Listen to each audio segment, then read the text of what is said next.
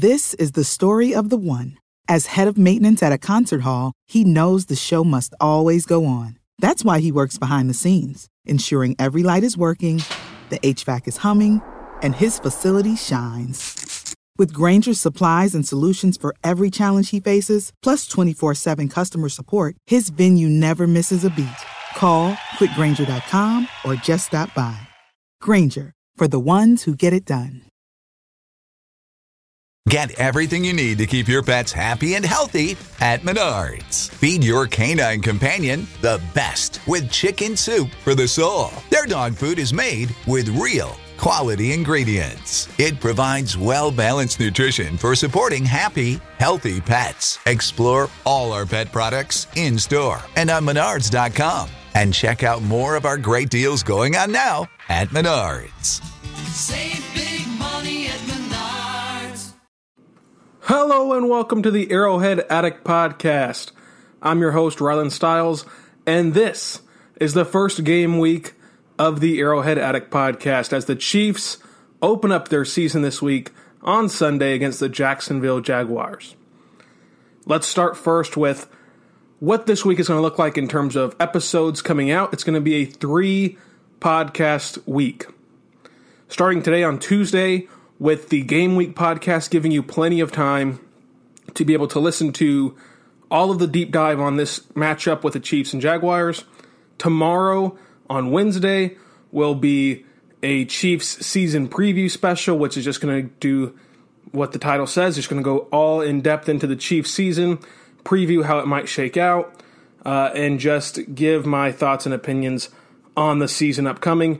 And then Thursday, right before the NFL season kicks off, it's going to be the NFL season preview, picking the playoffs, picking the Super Bowl, picking MVPs, Rookie of the Year, stuff, all that nature that goes into season previews, going to happen on Thursday right before the Bears and Packers kick it off. So a 3-week episode in terms of Monday through Friday, and then of course remember on Sunday to check right back here for the Rapid Reactions podcast as soon as the game is over.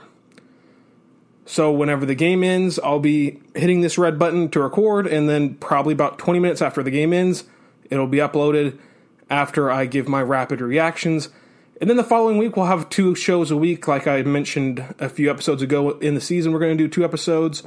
One kind of just recapping the week in terms of the Chiefs and the NFL, and then another one later in the week kind of previewing the week in terms of the Chiefs and the NFL. So now you've got all that information. Again, I'm Rylan Stiles. You can follow me on Twitter at Rylan_Stiles. That's at RYLAN_STILES. On today's show, though, we're going to talk about all the Chiefs news that's happened since our last podcast. We're going to preview the game, Chiefs vs. Jaguars. We're going to do our weekly NFL preview for this week. It's going to be the hot topics of the NFL, like Ezekiel Elliott and the Cowboys, Melvin Gordon and the Chargers, etc., etc., and also pick every single game this NFL slate and give the locks of the week, and then 3 of the top games that the Chiefs are not involved in, because of course everyone wants to watch the Chiefs if you're listening to a Chiefs podcast. So picking 3 games the Chiefs aren't involved in that I cannot wait to watch. So that's pretty much the meta for a Chiefs Week podcast, just talking about Chiefs news, the game, and then on down the line. So without further ado, let's get right into it. The biggest news, I think, is the fact that the Chiefs traded Carlos Hyde to the Texans for a swing offensive lineman, just adding good depth to that offensive line, and then immediately signed LeSean McCoy. Of course, McCoy was with Andy Reid in Philadelphia, so he has a lot of experience with this system. He should be able to play week one without question. I mean, he should, running backs in general, it's easier to pick up on the playbook because you really only have a couple jobs each play, maybe even one on some plays, obviously.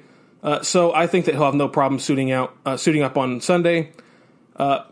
It's only a 1-year deal. There's $3 million guaranteed. That tells me that he's going to play a lot, and then Andy Reid confirmed that whenever he listed him as a co-starter with Damian Williams. I love this pickup. I don't know how Chiefs fans have kind of twisted this into a bad thing. I get it. The secondary is shaky at best. The cornerback room is awful. I get that. But it's not like the Chiefs looked at LeSean McCoy and then looked at an all-pro cornerback and said, you know what? We could go get that cornerback right there. Let's go get LeSean McCoy instead. Who did you want them to pick up at cornerback that was on the open market on the last week of August, right before the season starts? Who's out there right now?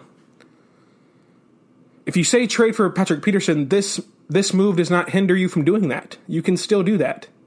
You still have enough cap space, even with giving him $3 million. You still have enough cap space. Obviously, it's a signed thing for McCoy. You didn't trade for him, so you still have all your assets that you had going into this. And even if you traded for him right now, he's suspended. So, I mean, he wasn't going to help you immediately either. This is a great move. I think that LeSean McCoy had a bad year statistically last year because of the fact that the Bills had a terrible offensive line.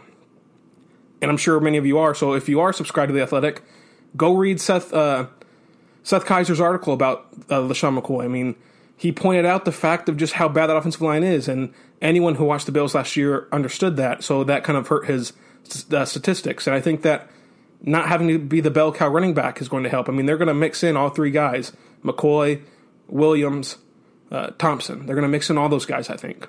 So I think that'll help him. And if it doesn't work out, it's a one-year deal. So what?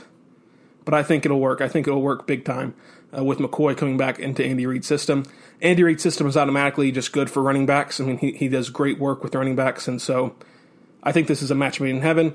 They did steal him away from the Chargers. The Chargers really wanted him in wake of the fact that they won't have Melvin Gordon this season unless they pay him. He made that very clear. We'll talk about that more later on. Other than that, though, Mark Fields was traded to the Vikings for a 7th-round pick. I liked Mark Fields. I liked what he put on tape this preseason. I wish that they would have kept him. But anytime you can turn a undrafted free agent into a 7th-round pick or any pick, you've won. You've gotten more for what you paid, you've won the gamble, you've won the flyer on Mark Fields. I would have liked to see him stay in Kansas City and see what he could do on the field, but nonetheless, they flipped him for a 7th round pick, and that's still a positive. Because again, you took an undrafted free agent and turned him into a pick. They cut Jeff Allen, but then re-signed him. Chad Henne is going to go to the IR with ankle surgery, and the Chiefs signed Matt Moore. Again, if Patrick Mahomes goes down and Matt Moore's playing, the season's over, so I don't really care who's the backup quarterback. This isn't a Philadelphia Eagles situation where you go from an elite starter in Carson Wentz to a above-average starter in Nick Foles. Anything dropping off from Mahomes is too big of a drop-off to maintain, to keep your season alive. Breland Speaks is out for the year on IR with a knee injury. I think that this is actually, I mean, obviously no one wants to get hurt, no one wants to be hurt. I think this is actually a blessing for Breland Speaks. I think he can take this year off and get right physically, get right mentally, and prepare and have a great year next year. I mean, I know obviously he'd rather be playing right now, but I think that this IR could be something that he looks back on and that Chiefs fans look back on and that the Chiefs organization looks back on and saying, that's the turning point. That's when he took things seriously. Because he came into the year saying that he was overweight and he had a little bit too much fun this offseason. And it showed, and he hurt his knee, and I think that maybe this can kind of just be like a little bit of a wake-up call, so to say. I think that that's going to be a blessing for him, but obviously no one wants to be hurt, and you wish him a speedy recovery in that sense. Pringle made the roster. Cody Thompson got cut. I'm fine with it. I mean, I'm not going to be outraged about the 5th or 6th receiver on the roster, so. But I would have liked to see Cody Thompson make the roster even over Pringle. But I know fans love Brian Pringle. He's a local guy. He had a great preseason last year. He got hurt. He would have made the team last year, but he got hurt. So I'm not too upset about it either. I think, again, that's a position where Mahomes and Reid are going to make any receiver you put out there look good. And so if it gets down to Pringle, he'll look good, and he'll excite fans. Now, Doran O'Daniel made the team, which is a guy who Grant and I had discussed of, is he going to make the team? Because he had such a poor showing in the preseason. And by all accounts, he didn't have that good of a training camp either. It wasn't just the game.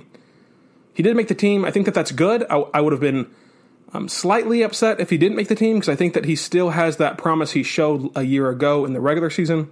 So I want to see what he can do now that he's on the team. Herb Miller and DeMontre Wade got cut. Herb Miller had flashes, but again, he wasn't consistent enough. He wasn't solid enough to warrant staying on the team. Garrick Dieter is out for the season on the IR with a back injury. D'Anthony Thomas got suspended for 1 week, and so not a huge deal. I mean, special teams is probably what's going to take the biggest hit from him being out for a week, but again, it's just 1 week, and he'll be back the following week against Oakland. Yelder was listed as tight end 2 in the depth chart. I would have liked to see Blake Bell listed as tight end 2, but again, the depth chart is fluid. It doesn't really matter. I don't really put much stock into it, but it's interesting because I think that Blake Bell did more to earn that tight end 2 spot than Deion Yelder, but oh well. I think that we're going to see both of them plenty. I think that it's going to be a good mix, and I think that eventually we'll get to see the best 22 guys on the field at any given time. And I think that Andy Reid is kind of throwing out guys right now in the depth chart, if he even does the depth chart himself at this point in time. I don't know if that's kind of a PR thing where they kind of handle that for now, and that's not really their depth chart. Who knows? I just don't think that we have to worry about not seeing Blake Bell. I think that he'll get his chance pretty soon. Now, the last bit of news before we get into the game recap is that Tremont Smith is back to his old number, and he's also back into the cornerback room from playing running back this preseason, and so that means he obviously made the team. Again, I think this is a special teams move, not a going to roll him out there at cornerback because he's not even listed as the backup cornerback on the depth chart. This is going to be strictly special teams, I think. But it's an interesting note that he moved back from running back to cornerback, and he did, in fact, make the team, because I thought that the signing of D'Anthony Thomas signaled that he would not make the team because you have your special teams ace right there, and you want Tyreek Hill returning punts. So if Dat's returning kicks and Tyreek's returning punts, where does that leave Tremont Smith? But he still makes the team. So now let's get into the Chiefs and Jaguars preview week 1. Football season is finally back, and that's very, very, very exciting. I cannot wait for the Chiefs to kick off. It'll be a noon kickoff, Central Time, of course, on CBS. You'll get the CBS second team broadcasters with Ian Eagle, Dan Fouts, and Evan Washburn on the call. The Chiefs have opened at a 5-point favorite as of Monday, whenever I wrote these lines down, recording this on Tuesday. And so right now, they're a 4-point favorite on the updated line, of course. I'm sorry, they opened at a 5-point favorite, but then now they're a 4-point favorite. I love that. I would put a ton of money on the Chiefs minus the 4. I think that they're going to win by at least a touchdown, probably 2, if not more. So, I mean, I love that line for the Chiefs if you want to get in on that right now.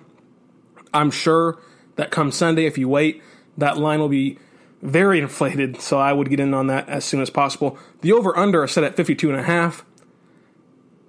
I don't know about that one. I'd kind of stay away from that a little bit because I don't know how much help you're going to get from the Jacksonville offense, but we'll see. And then the hurricane in Florida could possibly threaten this game, although I think that I read this morning that it's kind of died down a little bit and it's not that much of a problem anymore. So hopefully for the people in Florida, that stays the same.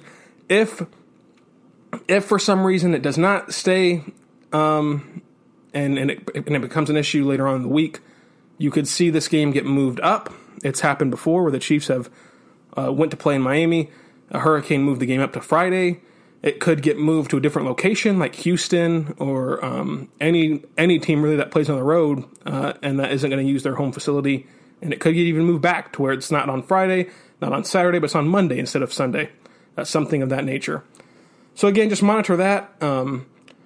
I think that right now we're in the clear and that this game can get played in Jacksonville on time at noon on Sunday. So now let's move into more of the game.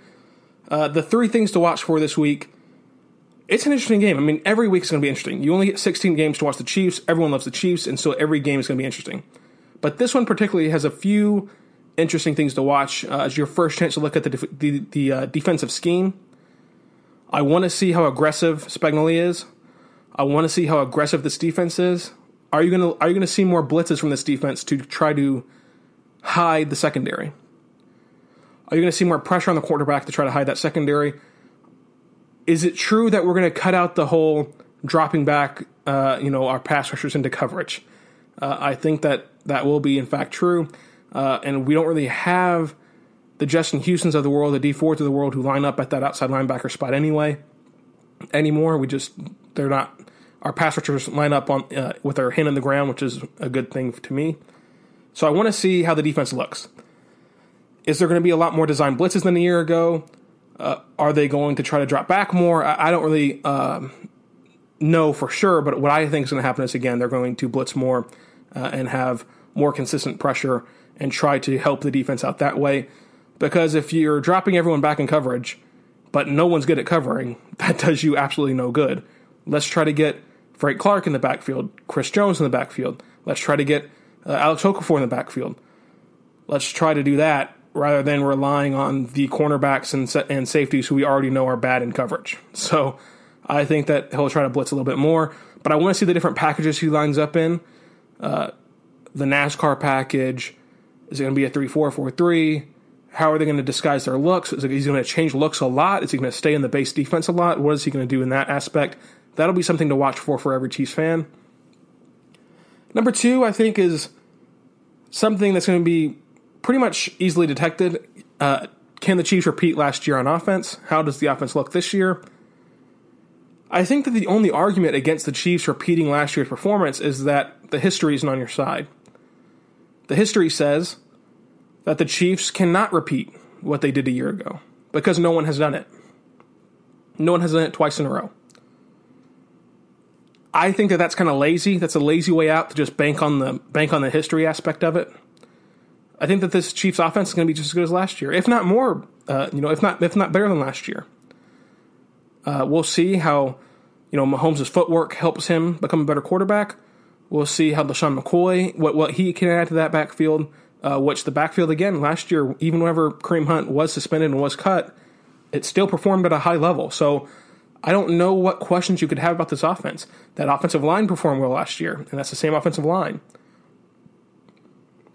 I don't know, again, besides the fact that you're banking on history and you're banking on the history not being on your side, I don't know how you can predict a regression. I really don't. Now, obviously, 50 touchdowns might not happen exactly, but I don't think that you're going to go from 50 touchdowns and 5,000 yards to 3,000 yards and 20 touchdowns. I mean, I don't think the regression will be all that much. I think Andy Reid will call the same system. He'll call the same plays. He'll be just as aggressive. And the offense will look the same. And hopefully, as we talked about earlier, the defensive scheme looks different. And the defensive unit plays better. And then you have the most interesting, I think, from just a football fan's perspective, is the Jalen Ramsey following Tyreek Hill discussion. It was announced a week ago that Jalen Ramsey will follow Tyreek Hill around the field, and he'll trail him all game long. I think that's interesting. I think we saw last year that pressing Tyreek Hill can work whenever the Patriots did it. But I don't think you can put Jalen Ramsey on Tyreek Hill all game. Now, Jalen Ramsey is one of the best cornerbacks in the league, and if you told me he was the best, I wouldn't argue with you. He is, of course, in that conversation of the best cornerback in this game. But to stay on Tyreek Hill all game, even though he's your best option, is not that smart. Because all Tyreek Hill does is run go routes, long slants, double moves. I mean, think of all the routes that Tyreek Hill can run. He's fast. And somehow, which is something that doesn't get talked about enough, he has so much energy. Because even he doesn't get tired whenever, for the 3 plays in a row, he's running goes and posts and long slants with bursts at the end of it to accelerate and go 20 yards after the catch. Even he doesn't get tired of doing that. So I think what the Patriots did well was that they didn't put their best cornerback on Tyreek Hill all game. In theory, yes, I want my number one against your number one. But I think you've got to pick your spots for that. Because if you let one person stay on Tyreek Hill all game, he's going to wear you out. Because again, Tyreek Hill can run all these routes and never gets tired, but you cannot chase him and never get tired, especially if you're going to start pressing him. Because then if you press him, okay, you might win that battle, but if you don't, now you're 5, 6, 10 yards behind him, and you're chasing him to catch up to him instead of staying with him. So I think that this is just a bad recipe.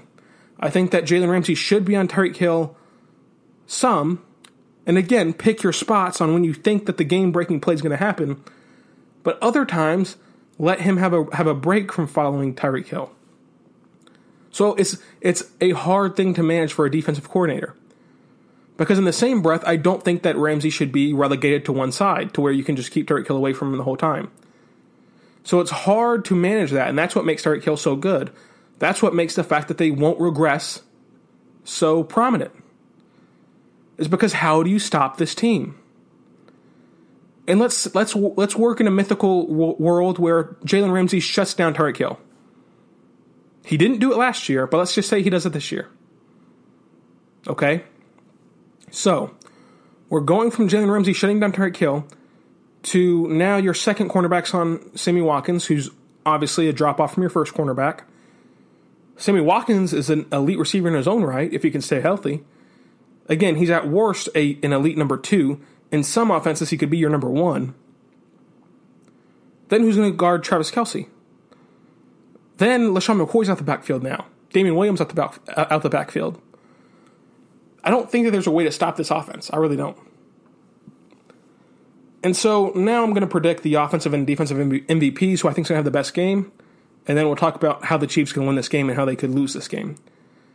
So first, the offensive MVP, I think it's going to be LeSean McCoy. I think that everyone might be heading into this game thinking, why do they improve that position? Why do they bring a veteran in whenever they had Damian Williams, who's unknown, who knows if he can continue what he did last year? Who knows if he can keep that up? Why they bring in a veteran presence?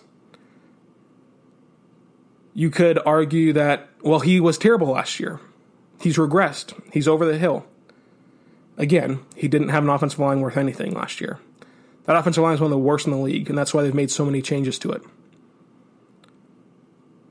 I think that LeSean McCoy is going to have a breakout game.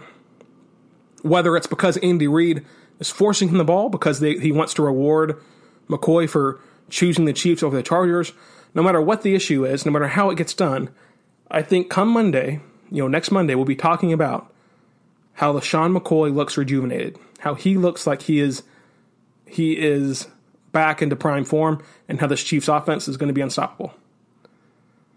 So I think Tyreek Hill's going to have a good game. That doesn't mean that no one else is going to have a good game. I think that LeSean McCoy, though, is going to have that game that everyone talks about. Wow, he really came back, and he looks like his old self again, thanks to the marriage with Andy Reid. My defensive MVP is a little bit tough to pick from, because again, defense is a little bit harder to predict than offense. But I'm going to go with Frank Clark. I think that he'll get a sack or two, to where you kind of forget about D Ford if you haven't already, and he plays the run defense well, which D Ford wasn't too good at last year. So I think that Frank Clark's going to be the guy that stands out. You're going to realize that your trade and big contract paid off quickly. So those are my two offensive defensive MVPs. Tweet me your MVPs at Rylan_Stiles. It's at RYLAN_STILES. And so now let's talk about how the Chiefs win this game. I think that the keys to the game for the Chiefs winning is simple. You got to get pressure, and the offense has to come out with energy. We talked about it earlier whenever we were talking about what to watch for on defense. I think you have to get pressure, and you have to get after Nick Foles.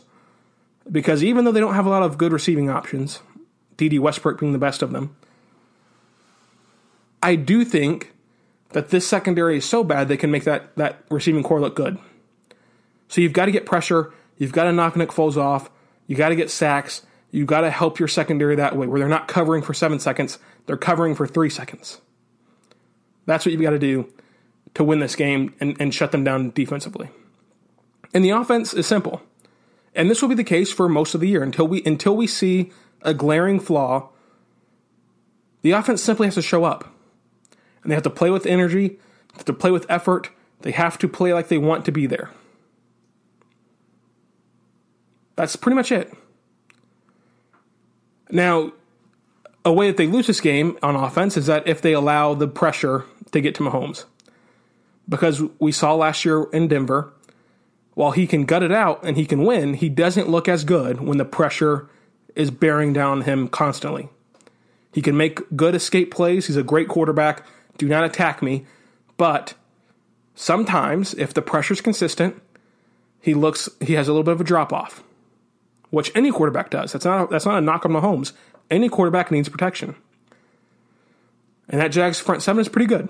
It's pretty good. So keep Mahomes comfortable in the pocket or give him a way to escape. Again, last year, one side of the offensive line might let someone through, but the other side held up on that play, so he was able to roll out and throw it downfield with no problem. Make sure you can do that. Make sure you can give Mahomes room to work, whether that be in the pocket or giving him a lane to step up and throw and find his target. On the flip side, again, if the offense lacks energy and effort, they're not going to win this game. They have to come out and they have to play their game, because this defense, no matter how improved it is, it won't be improved enough to carry an offense. The offense will still have to carry the defense, but maybe not just as hard as it was last year. But they still have to show up and they still have to want to play. I don't think that'll be a problem. But again, that's really the only thing you're worried about with this offense until they show you something to concern you. Right now, the only concern is, are they going to come out flat? And again, I don't think that they will, but that's the only concern you can have for this offense. That's how good they are. And then another way that they lose this game, the Chiefs do, is if the Chiefs don't get pressure. If the Chiefs cannot pressure Nick Foles, cannot rush him, cannot pressure him, cannot sack him, cannot hit him, then they're in trouble. And again, depending on how the offense plays, they might not lose the game. But this is a path to the Jaguars winning, is if they can't get pressure. And Nick Foles can pick apart this lackluster secondary, and the Jaguars keep up pace with Mahomes, and then the offense maybe falters down the stretch on the road in Jacksonville. Again, I don't think that's going to happen. I love the line for the Chiefs. I love the Chiefs winning outright. But this is just a way they could lose the game.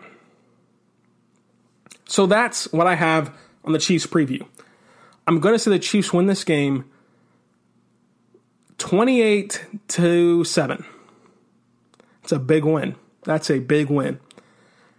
I think that's going to be one of their lowest scoring games of the year, is 28 points. And then, of course, I think the defense is going to show up.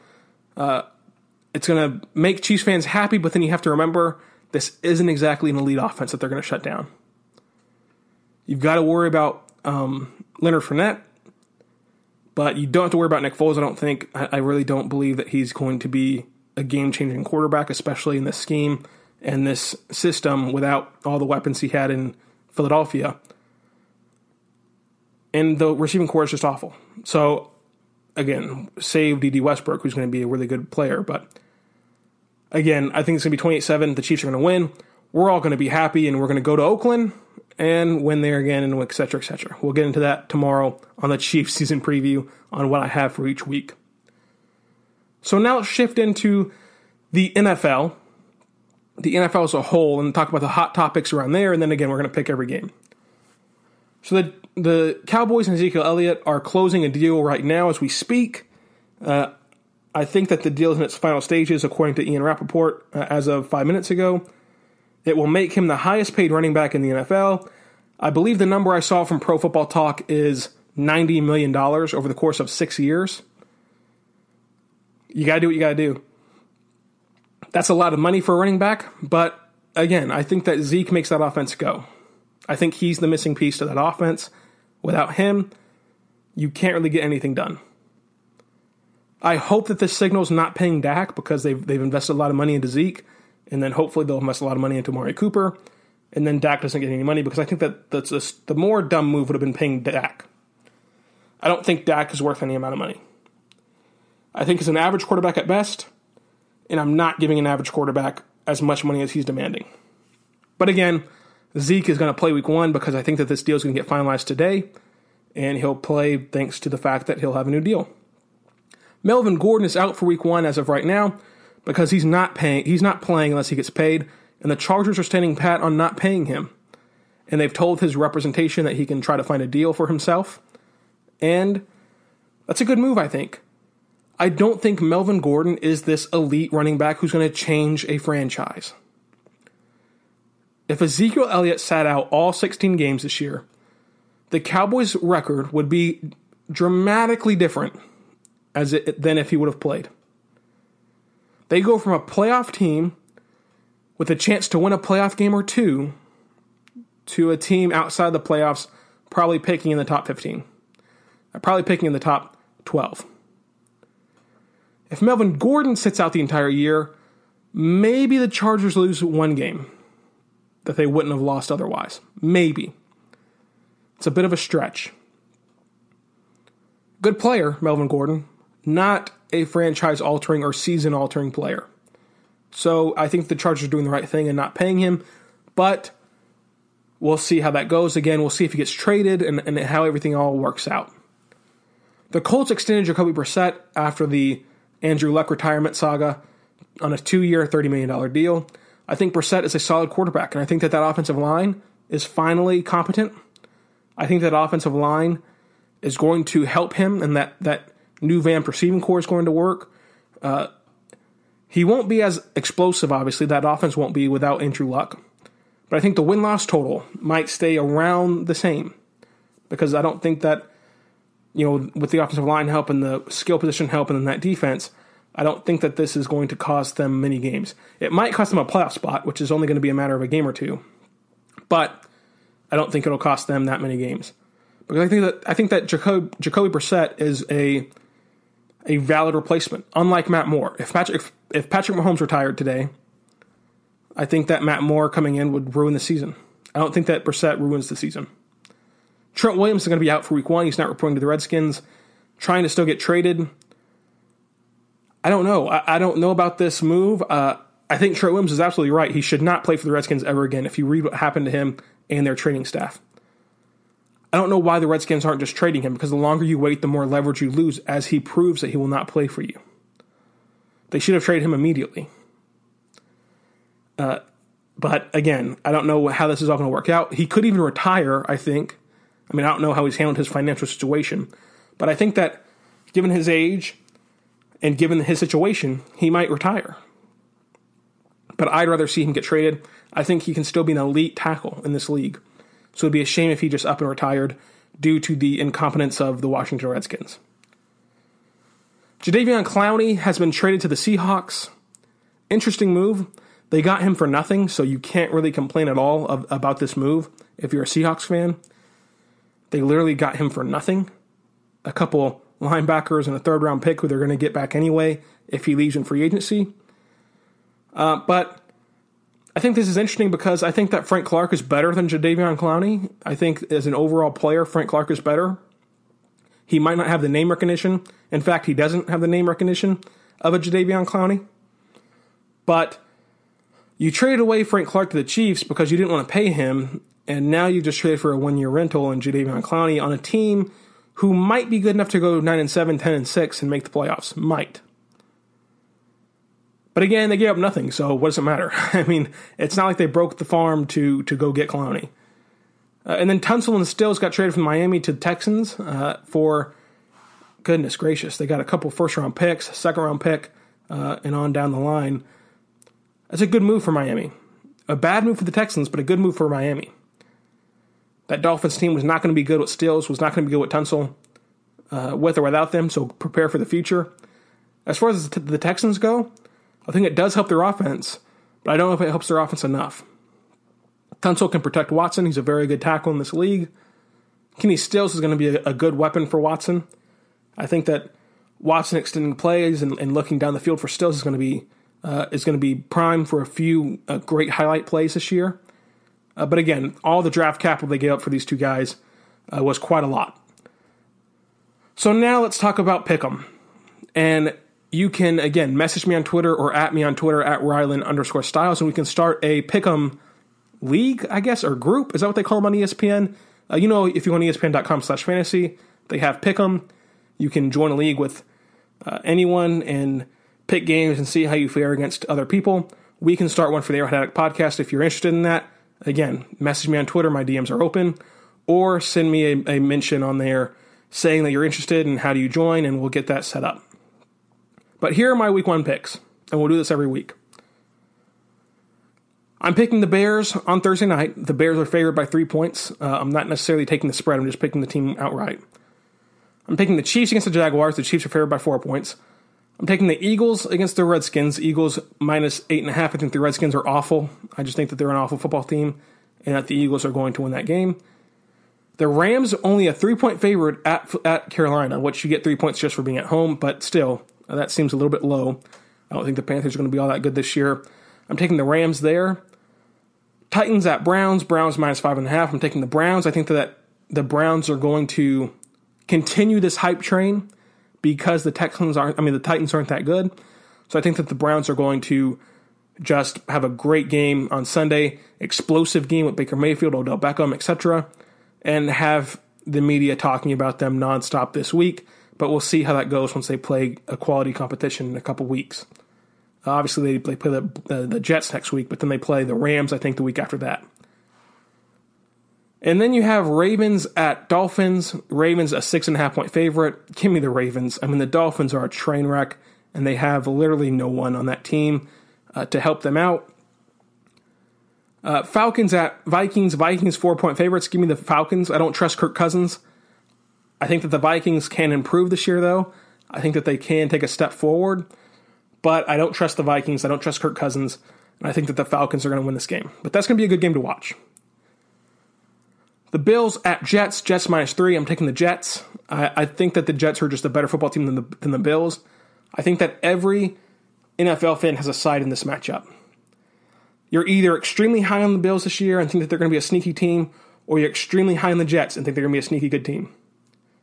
I'm taking the Jets. I think they have the better quarterback. I think they have a better running back. I think they have a better wide receiver. I think they have a better defense. I think they have equally as good of offensive lines. I think they have a better coach. So I'm taking the Jets. I think it's that simple. Better wide receivers, better running back, better quarterback, better defense, better coach. Equal offensive line. Taking the Jets. Colts at Chargers. Chargers minus 7. Taking the Chargers here. I think that the Colts will not look like a train wreck or anything, but I just think that it's going to be hard to travel to the Chargers and win that game. Bengals at Seahawks. I'm taking the Seahawks minus the 9.5. Again, the Bengals are a train wreck. They're just a disaster. And then you throw on top of all that, traveling to Seattle. So I'm taking the Seahawks there. Lions minus 2.5 against the Cardinals. Give me the Cardinals. As a home dog, give me the Cardinals over the Lions. One of my only upset picks this week. I think Kyler Murray and Cliff Kingsbury will upset the Lions. They have a good front seven, but other than that, I don't really like anything on their team. Giants at Cowboys. Cowboys 7-point favorites at home. Give me the Cowboys. Again, Giants are just awful. 49ers against Bucks. The Bucks are a 1-point favorite at home. Give me the 49ers and get on that quickly, because I think that quickly it'll go from the 49ers plus 1 to the 49ers being the favorites. So give me the 49ers plus 1. Steelers at Patriots minus 6. Give me the Steelers. I think that the Patriots are going to lose this week one game. And the media is going to hop on to the Patriots are dead line that they always do. And then the Patriots will end up in the Super Bowl somehow. So give me the Steelers in week one. And then the Texans at Saints. Saints are a 7-point favorite. Give me the Saints. I think that the Texans are going to be competitive in this game, but in New Orleans, in a tough environment, with all the new pieces on the Texans right now, give me the Saints, give me the continuity, give me Drew Brees, and I'll take the Saints in that matchup. And then finally, the Broncos at Raiders. This is going to be a coin flip game. I mean, it really is. Raiders are minus 1, as it proves on the spread. I guess give me the Broncos. I like that defense a lot more. I think that the quarterback play, you know what you're going to get in Flacco. Nothing special, but also not disastrous. And I think Derek Carr's hit or miss. He could be mediocre to good quarterback one week, and then he could be a disastrous quarterback the next week. So give me the Broncos, a little bit more consistency there. My locks of the week. Chiefs minus 4. Anything below a touchdown is a lock for the Chiefs. Give me that number right now. 49ers plus 1. And Falcons plus 4. I really believe the Falcons are going to win that game. And so plus 4 is a good margin, because even if they lose the game, as long as they lose it by a field goal or less, good to go. And then finally, my top 3 non-Chiefs games to watch. My top 3 games that do not involve the Chiefs. Titans at Browns. I want to see how that new look Browns team looks. Are they for real? Do they show signs of being for real? If they can't do it against the Titans, who can they do it against? So I wanted to watch that team play. They're going to be interesting all year long. Falcons at Vikings. Again, both these games are at noon on Sunday. Again, I want to see what the Vikings do if they take a step up and rebound from last year. I think it's just going to be a close game, a competitive game all the way through, and a fun game to watch. If you have kind of two TV set up and you have Sunday Ticket and you can stream all these games while you watch the Chiefs on the TV. And then my last one, Texans at Saints on Monday night at 6:10 Central Time. Remember, Monday night on week one is a doubleheader, so the first game gets moved up a little bit to try to work both games in. So 6:10 start for Saints at Texans. Texans at Saints. I'm taking again the Saints in that game, but I think that Deshaun Watson's always fun to watch. I think that new look Texans team's going to be interesting to dissect. And then, of course, you have the Saints, who have a high-powered offense, an elite quarterback, an elite running back, and you want to see them play each week. So those are my top three games from the non-Chiefs perspective. And that has been the first ever Game Week podcast, going about 40 minutes a week, talking about the upcoming game and the NFL. This will normally be your second podcast of the week, whenever we're previewing the Chiefs game and previewing the NFL game. But this week it's your first one, because again, tomorrow we have the Chiefs season preview, where we're going to talk about the entire season for the Chiefs. And on Thursday, you have the NFL season preview, where we talk about the entire NFL, not just the Chiefs. Thank you all for joining me today on the first ever Game Week podcast. I apologize for being sick, as you can probably tell in my voice. I just came down with a head cold, nothing dramatic or anything like that. Hopefully it clears up by Friday, because I have a game to broadcast on Friday, Lawton High Football on the Oklahoma Sports Network, if you want to tune into that. If you like Oklahoma high school football for some reason, it'd be a very weird thing to cross paths with on the Chiefs podcast. But hey, if you want to watch that game, you can go to theoklahomasportsnetwork.com and click on the Lawton High channel on the Oklahoma Sports Network. Follow me on Twitter at Rylan_Stiles. It's at RYLAN_STILES. If you want to play Pick'em. Again, that's at RYLAN_STILES. If you want to play Pick'em, mention me there, DM me there if you want to, and say, hey, how do we get this set up? And then I'll take care of everyone's information and start a group, and you can play against me and see if you can beat me. We probably can, but see if you can do it, and we'll go from there. So again, tomorrow around 5 o'clock, be looking for the Chiefs season preview, and then Thursday around that same time, be looking for the NFL season preview. So again, thank you all for joining me. Please read arrowheadaddict.com. We have a lot of good stuff coming up for this season, including some more articles by me instead of just podcasts. So that'll be fun for sure. So please follow me on Twitter and go read the Arrowhead Addict podcast. I need the followers, and they deserve your views, because the Arrowhead Addict website, not just the podcast, is extremely good. So I'll see you guys tomorrow, actually, not next week. So I'll see you guys tomorrow. Be good and be good to one another. This has been the Arrowhead Addict podcast on the Fanside Podcasting Network. For the ones who know safety isn't a catchphrase, it's a culture. And the ones who help make sure everyone makes it home safe. For the safety-minded who watch everyone's backs, Grainger offers supplies and solutions for every industry, as well as safety assessments and training to keep your facilities safe and your people safer. Call, click Grainger.com, or just stop by. Grainger, for the ones who get it done. When you need mealtime inspiration, it's worth shopping Kroger, where you'll find over 30,000 mouthwatering choices that excite your inner foodie. And no matter what tasty choice you make, you'll enjoy our everyday low prices, plus extra ways to save, like digital coupons worth over $600 each week. You can also save up to $1 off per gallon at the pump with fuel points. More savings and more inspiring flavors make shopping Kroger worth it every time. Kroger, fresh for everyone. Fuel restrictions apply.